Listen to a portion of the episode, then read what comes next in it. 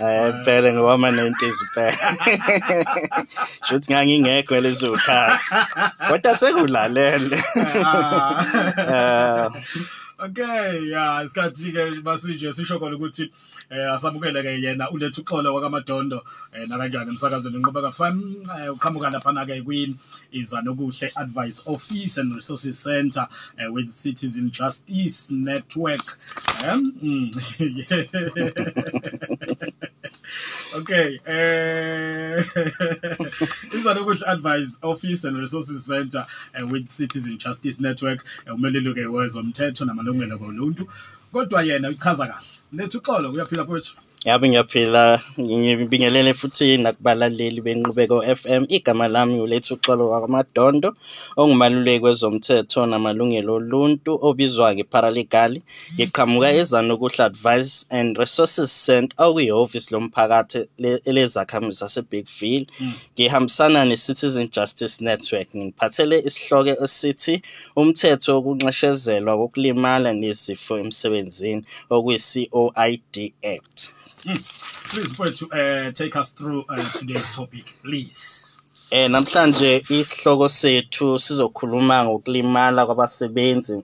Uma kuyisikhathi sokusebenza nokuthi banganxeshezelwa banganxeshezelwa kanjani. Uma befuna uholela le mali esuke bengayitholanga ngaleso sikhathi. Ngoba ukulimala kusho kona ukuthi angeke usebenza ngithi. Manje ke umsebenzi wakho umqashi wakho uzokunxephezela kanjani ke kuleyo sikhathi leso sulimali ngaso because siyayidinga imali sonke Eh ngibuka la ukuthi mfowethu eh uma sithinta em eh sikhuluma ngendaba yecoida eh mhlambe kumlaleli olalele ngalesi sikhathi eh ungayichaza uyithi? Eh njengoba kade sengishilo lethami ngena nje la emsakazweni ngeke ngathi umthetho wokunxeshezelwa kokulimala nezifo. Emsebenzini.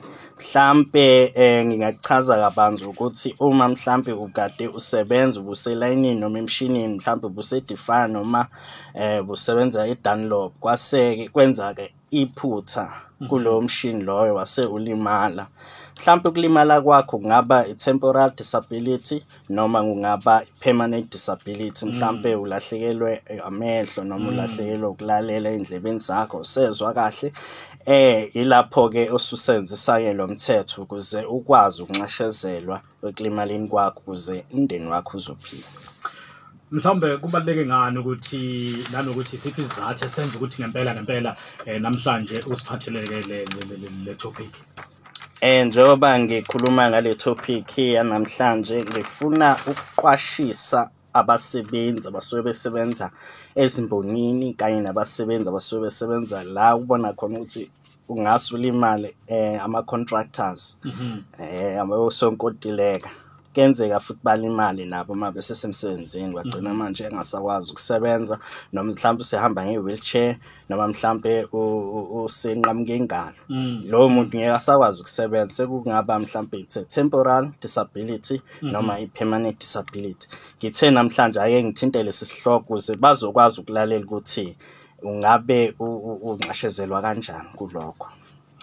Uke wakhuluma ngendaba eh, uzama u- u- u- u- ungena u- usihlahlela indaba yecoida um what exactly coida covers Eh engizoqala nje ngikusho ngizoqale ngikhave i-common law ngoba i-common law umthetho wafika nabantu kwamanye amazwe esiye sibize nge-Roman law noma i-Roman Dutch law. Lo mthetho loyo awufikanga nesixazululo sokuthi uma usulimala emsebenzini ngabe unqashezelwa kanjani. Eh mhlambe ke uhulumeni wethu singambonga ngalokho ukuthi afake umthetho wokunqashezelwa kokulimala nezifo emsebenzini. Engiphinda futhi ukuthi lo lo mthetho lo ube usu ngene ube usu reprimanda lo mthetho okuthiwa i-workmen's compensation fund. Ngoba i-workmen's compensation compensation fund ayizange igxile kakhulu ukuthi yini mhlampe engase inxashezelwe yona. Mhlampe ke kwase kulimala lapho kwi-definition ukuthi obani kahle kahle kumele bathole isinxephezelo. Eh bese ngiza ke kulo le- le mbuzo wakho ke mlaleli ukuthi eh lo mbuzo wakho umsakazo ukuthi eh iziphi izinto ezikhava yilo mthetho ukulimala okufana nokuthi mhlambe ulimale temporarily noma mhlambe ulimale eh, permanent. Mhlambe ukulimala kwakho permanent mhlambe ungaba awusaboni emehlweni noma mhlambe ukulahlekelwa ukuzwa ezindlebeni noma mhlambe unqamuka kwemlenze noma mhlambe unqamuka komgogodla noma yini engakwenza ukuthi ungabusakwazi ukusebenza impilo yakho yonke. Omunye futhi eh, ama-occupational diseases osuke wathola mhlambe usebenza umsebenzi ogci- ogxila kakhulu ngama-chemicals. Lapho-ke kuyenzeka ukuthi ama-chemicals angene emzimbeni esuma nezifo ezi- eziningi ezingenza uloku ungena esibhedlela lokho-ke kungase futhi unxeshezena nangalapho mhlawumbe ke nakho mfowethu em umlaleli eh uyasebenza la sebenza khona uzithola ke ese eselimala noma ese athi ekheka ngengandlela thile eh lapha ke emsebenzini. Eh how can that a person be compensated? Eh kunesigaba-ke ezihlukile-ke ngama-percent azo mhm okokuqala sizokhuluma ngama-minor injuries usuke uwasustain ngesikhathi usebenza Mm. lawo ma-minor injuries azoholela eh, azokunikeza imali noma uzonxeshezelwa imali engango-75 percent omholo okade usebenza isikhathi ulimala Mm. bese kuba khona-ke if- ilokhu ama-medical report asuke ekhishwa udokotela okuye ngenzeke ukuthi udokotela akhiphe i-medical report athi umsebenzi wakho akasakwazi mhlampe ukusebenza isimo sokuthi eh ulimale eh amaphesente from 30% kuya phansi. Lo msebenzi lo angase athole imali yakhe yonke.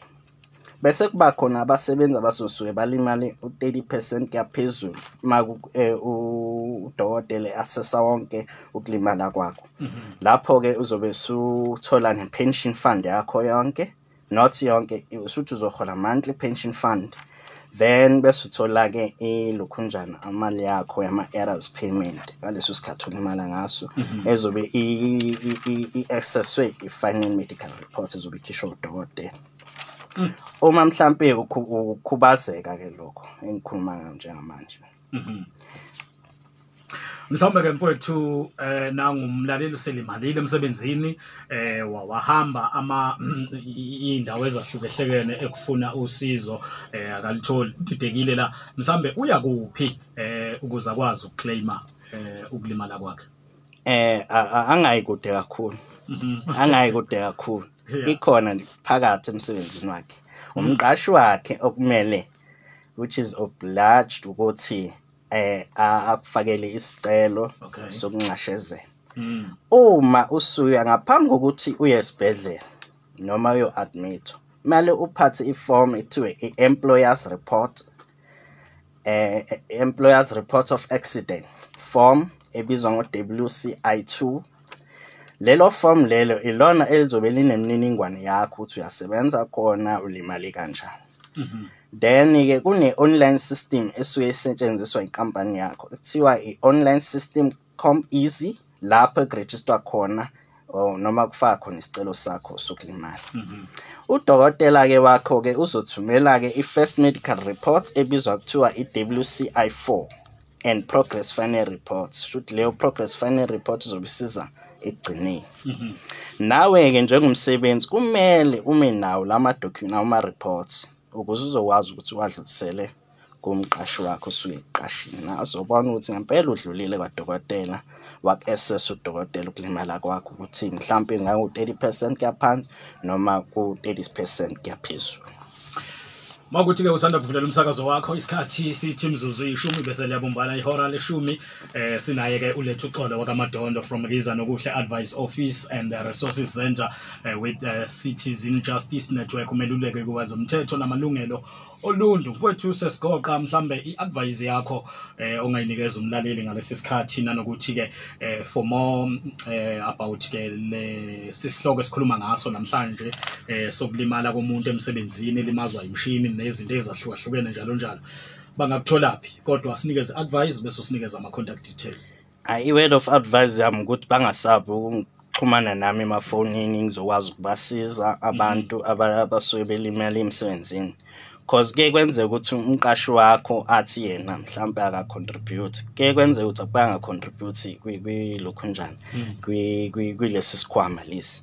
Kodwa-ke uma before usayina i-contract kumele ubheke bhena ukuthi umqashi wakho uyacontributor yini. Uzokutshela nomqashi wakho ukuthi eh sinaso lesi sikhwama uma kwenzeka uyalimala mhlawumbe emsebenzini. Kweminye inkampani ziyakutshela ukuthi asikwazi ukunxephezela uma ulimala emsebenzini. So le kumele ukwazi ukuhlukanisa ukulimala kule nkampani usho ukuthi bayakunxephezela then-ke mese uyawazi ama-steps ozowadinga ukuthi uwathathe.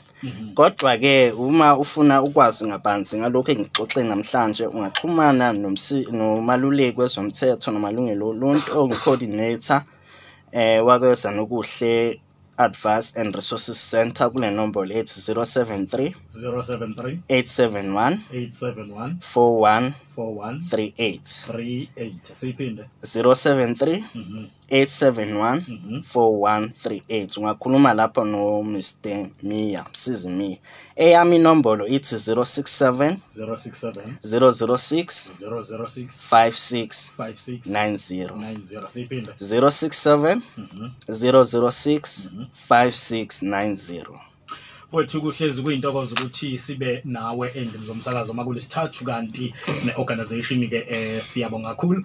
Asiphinde ke futhi sihlangane ngolesithathu olizayo ngibonge futhi umsakazi ngibonge futhi nakubalelela ungipha indlebe thank you.